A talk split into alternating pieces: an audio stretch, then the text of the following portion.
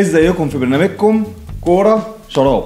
وصلنا بقى للمجموعة الثالثة والرابعة. وزي ما شفتوا في الحلقة اللي فاتت هنختار برضو فرقة من هنا وفرقة من هنا وهنحللهم عندنا النهارده أظن واضح يعني. عندنا النهارده هولندا الطواحين الهولندية وعندنا الثلاث اسود أو الاسود الثلاثة إنجلترا. ولكن قبل بقى ما نخش في تفاصيل الفرق دي وأخبارها وشكلها في الملعب والتاكتكس بتاعها زي ما عملنا في الحلقة اللي فاتت لو لسه ما شفتوهاش اللي هي إيطاليا وبلجيكا هتلاقوها فوق. تنسوش تعملوا لنا like على آه، الفيديو و like على فيسبوك وكمان subscribe على اليوتيوب مهم جدا اشتراك في القناة. لسه عندنا أربع فرق كمان هنحللهم وإحنا موجودين على تويتر عايزين تناقشونا في أي حاجة وكل البودكاست عايز تسمعنا في العربية عايز تسمعنا في المطبخ عايز تسمعنا في الحمام. يعني زي ما انت عايز زود عبي زيادة عبي. يلا بينا نخش في آه، هولندا وإنجلترا.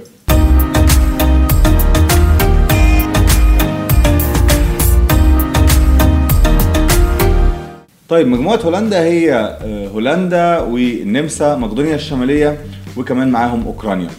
هولندا مشكلتها الأساسية في تغيير المدرب اللي تقريبا هو أكتر فريق من الفرق الثمانية اللي هنتكلم عليهم أو أقرب فريق فيهم غير المدرب وده بسبب إن كومان هو اللي كان ماسكهم وراح لبرشلونة جه دي بور، دي بور لعيب آه، أسطوري في هولندا، أكتر لعيب لعب مباريات دولية في تاريخ آه، هولندا دي بور جه لعب تسع ماتشات تقريبا كسب منهم أربعة بس وده رقم مش كويس ولاعب فرق مش آه، قوية قوي. فاكرين ماتش تركيا اللي خلص 4 2 فيه هجوم كبير جدا. ضعيفة لتصفيات كأس العالم. كان في هجوم كبير جدا من آه، جماهير آه، عليه. دي بور طبعا فكره أقرب لل 4 3 3 اقرب للكرويفيه يعني من من كومان كل فان خال ويعني المدرسة الهولندية عامة يمكن ماف- فان مارفيك هو اللي كان مختلف عنه. مم. لكن آه، عكس ما اتكلمنا في الحلقة اللي فاتت بتاعت إيطاليا هولندا سبحان الله اللي كان دايما بتتميز بيه الخط الامامي الممتاز وخط الوسط الممتاز. أفضل خط عندها هو خط الدفاع بديليخت وفان دايك ولكن فان دايك اللي اعلن إن هو مش هيلعب اليورو عشان يستعد كويس للموسم اللي جاي مش هيبقى موجود.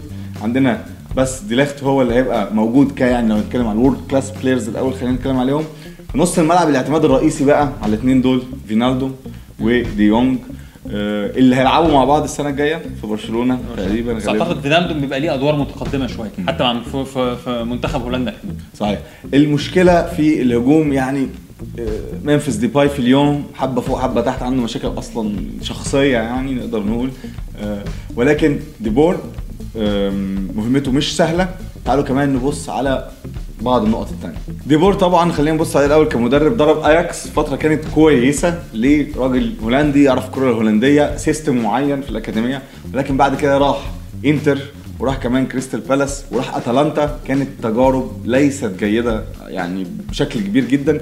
ولكن رجع دلوقتي لمنتخب هولندا. الجمهور الهولندي اللي دايما بيطلب الأداء والنتائج الأداء ما كانش كويس قوي والنتائج كانت سيئة جدا. زي ما اتكلمنا على الماتش بتاع 4 2 آه، تركيا وهولندا. ولكن عايز برضو اركز على الماتش ده شوية. خلينا نشوف ال stats بتاعته ودي ممكن تكون حاجة كويسة لديبور يعني زي ما إحنا شايفين هولندا مسكت ال- الكرة معظم الوقت. هولندا آه، الاكثر ذهابا على المرمى. ولكن في مشكلة كبيرة زي ما اتكلمنا في حتة الهجوم الفعالية. ما عندوش حد يخلص قدام.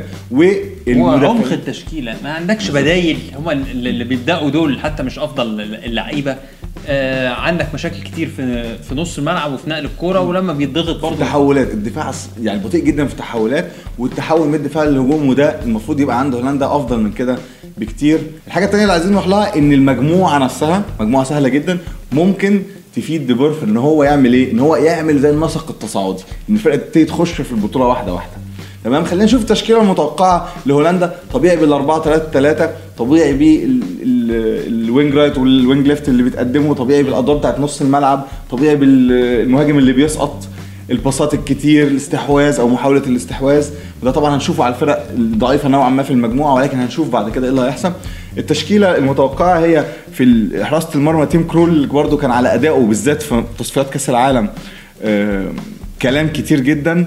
عندك آه، فيندال على ناحية الشمال بليند اللي كبر في السن برضه ويمكن ما عندوش الحيوية المطلوبة آه، في المركز ده بالذات لو هتلعب high line ببليند و- وجنبه ديليخت يعني طب بس تبقى صعبة شوية.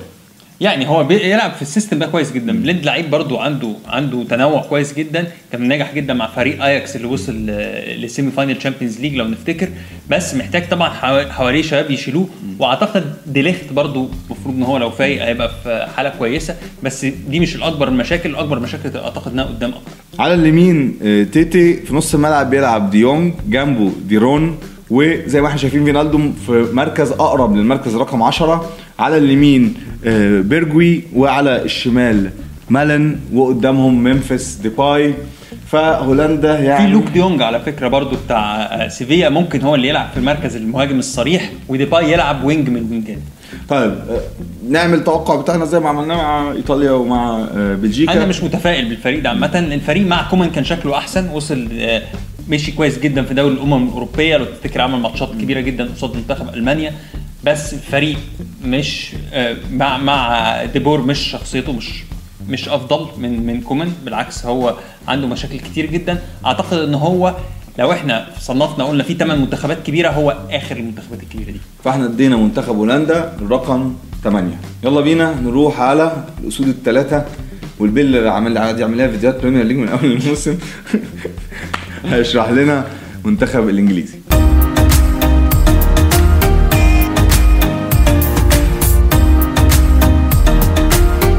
نروح مع منتخب إنجلترا وجارث ساوث جيت ماسك فريق من من كأس العالم اللي فات من 2018 عمل تصفيات كويسة جدا عمل دوري أمم أوروبية كويس جدا في ثبات في التشكيل وبرضه بيدخل فيه عناصر جديدة بس ال system واضح جدا.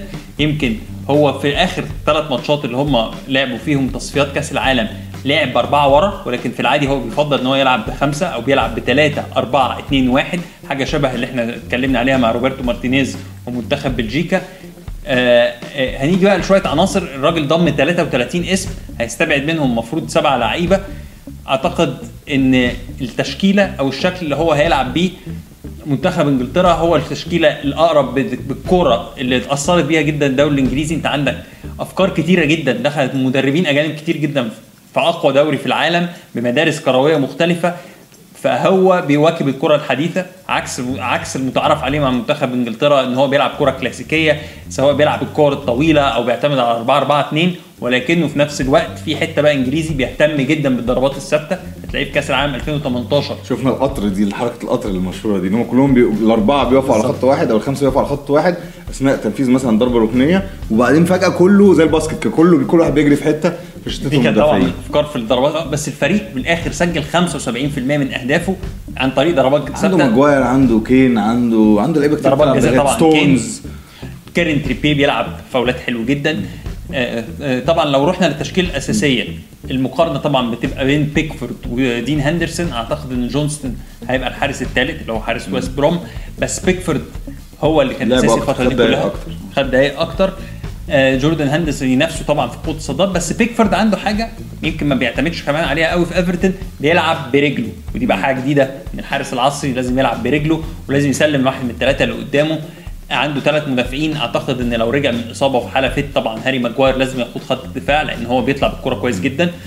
آه هنيجي بقى عنده تايرن مينجز. تايرن مينجز اعتمد عليه في كذا ماتش بس هو اللعيب الأشول الوحيد اللي خده من ال centre باكات كلها فممكن يبقى على شماله. عنده آه غالبا كايل ووكر بيبقى ثالث من الثلاثه دول بيبقى الثالث اللي ناحية اليمين. عنده ستونز كمان. وعنده جون ستونز. يعني غالبا مينجز هينافس جون ستونز على على مركز قلب الدفاع. مركز ال wing اليمين آه هو عنده ريس جيمس لعب final Champions League لعب أدى بطولة ال wing wing. back wing back. ال right wing back ال wing back. ال right wing back هيبقى ريس جيمس أو كيران تريبيير. لسبب ما هو ما بيحبش آه، ألكسندر أرنولد. لعبه كتير جدا بس في آخر توقف لا بس ارنولد. أرنولد أنا شفت فيديو عن موضوع ارنولد أرنولد مشكلته في بيسيب مساحات وراه كتير جدا وفي ما الدفاع يسيب يا سيدي ما انت عندك ثلاثة ورا. أنا معاك بس في الدفاع هو ما ما بيعرفش يرجع بسرعة ما بيعرفش يلحق نفسه بيبيع نفسه كتير. ولكنه آلة من العرضيات ولكن ساوث جيت مهتم جدا بالحتة الدفاعية.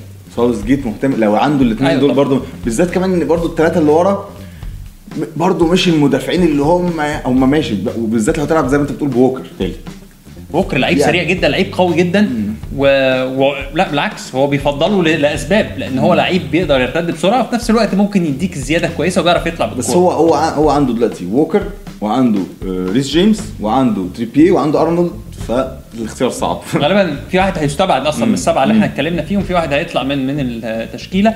طبعا برضه هو واخد centre باكات كتير قوي عندك كونور كودي ممكن يفضل بس غالبا بن وايت بره وجودفري بره دول هيبقوا من السبعة اللي هيخرجوا. ناحية الشمال عندك لوك شو اللي عمل موسم ممتاز جدا مع مانشستر يونايتد أو بن تشيلويل. أنا شايف برجح بن تشيلويل طبعا لأنه أنا برضه برجح بن تشيلويل. بن تشيلويل عنده وبرضه عشان الحته الدفاعيه برضه. يعني الحته الدفاعيه وهجوميا عرضياته مظبوطة جدا. وشفناه لسه بيلعب final Champions League وانتصر. آه نص الملعب بقى لا خلاف طبعا على ديكلان رايس اللي هو بيؤدي ال dirty work يعني. نص الملعب بي هو بي drop deep لأن هو لعب موسم استثنائي. لاعب موسم استثنائي. عندك بقى في تنوع برضو في نص الملعب هيبقى يا إما ميسون ماونت ميسون ماونت لعيب زي في تشيلسي ممكن يلعب بجانب بجانب الارتكاز أو يلعب في الثلاثه اللي قدام ولكن هو برضو عنده وفرة جامدة جدا في اللي قدام فممكن ميسون ماونت يلعب جنب آه، آه، جنب ريس جيمس أو عندك جوردن هندرسون اللي كان مصاب في الفترة اللي فاتت أو بقى لو هو عايز يعني يغير هيلعب بجود بيلينغهام. الموهبة المتفجرة اللي بتلعب في بروسيا دورتموند وعمره 18 سنة بس. بس أعتقد إن الأساسي هيبقى يا جوردن هندرسون بخبرته الكبيرة أو ميسون ماونت بجانب ديكلان رايس. نيجي بقى للثلاثه اللي قدام. الثلاثه اللي قدام. طبعا في مكان محجوز يا كابتن. في مكان محجوز للكابتن هداف الدوري وأفضل صانع ألعاب وال target man المحطة اللي تستلم وال assistات والاهداف والتصويبات على المرمى. كابتن هاري كين.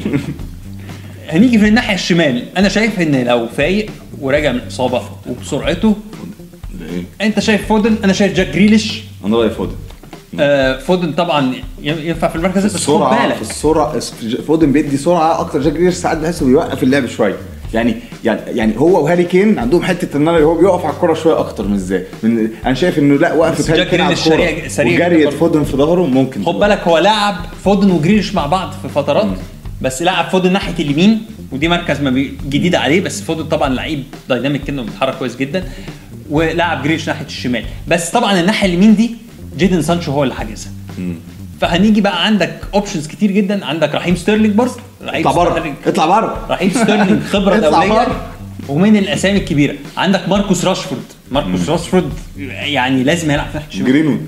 يعني جرينوود بره التشكيله أنا بقول جرينوود آه، مش ه- مش مش البطولة دي. يعني قدام ممكن يجي لك فرصة ثانية بس عندك ناحية اليمين جيدون سانشو ناحية الشمال ماركوس راشفورد أو فيل فودن أو جاك جريليش وقدام عندك كالفرت لوين غالبا فكده بنتكلم في أولي واتكنز بره التشكيلة.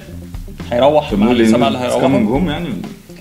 آه لا إحنا بنتكلم في تشكيلة قوية جدا. آه. أنا بنتكلم في فريق مفروض أقل حاجة يوصل semi final آه. لا زي ما عمل في الدوري الأوروبي لأن في ثبات في التشكيل ومفيش نفس ال expectations اللي كانت بتتحط على روني ولامبرد ورفاقه. وبيكهام وجيرارد وكل الحلوين في دول تو... التشكيلة فيها balance كل المعاملين فيهم محنكين في القنوات دول. اللي ما حدش فيهم خد حاجة.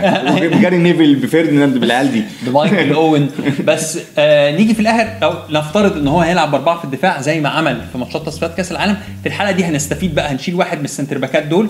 غالبا هيبقى كايل ووكر لأن كايل ووكر ما يلعبش في الأربعة أو يلعب. أو يلعب back يمين. الواحد اللي قدام ده هيبقى ميسون ماونت ديكلان رايس جنبيه جود بيلينغهام أو جوردن هندرسون وشكرا كده. هيبقوا بان- بانوا الثلاثه هيلعبوا flat زي ما زي ما إيطاليا بتعمل. آه و... وده كان منتخب إنجلترا اللي إحنا توقعنا له المركز الرابع. الرابع. لازم إنجلترا توقعنا المركز الرابع. طب أنا بقى في الحلقات الجاية عشان تشوفوا فاضلنا أربع فرق كمان.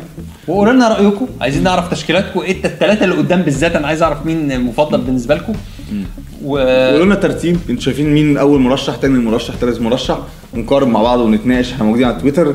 واعملوا لنا subscribe على اليوتيوب واشتراك في القناة عشان تجيلكم كل الفيديوهات. like الفيديو لو عجبكم.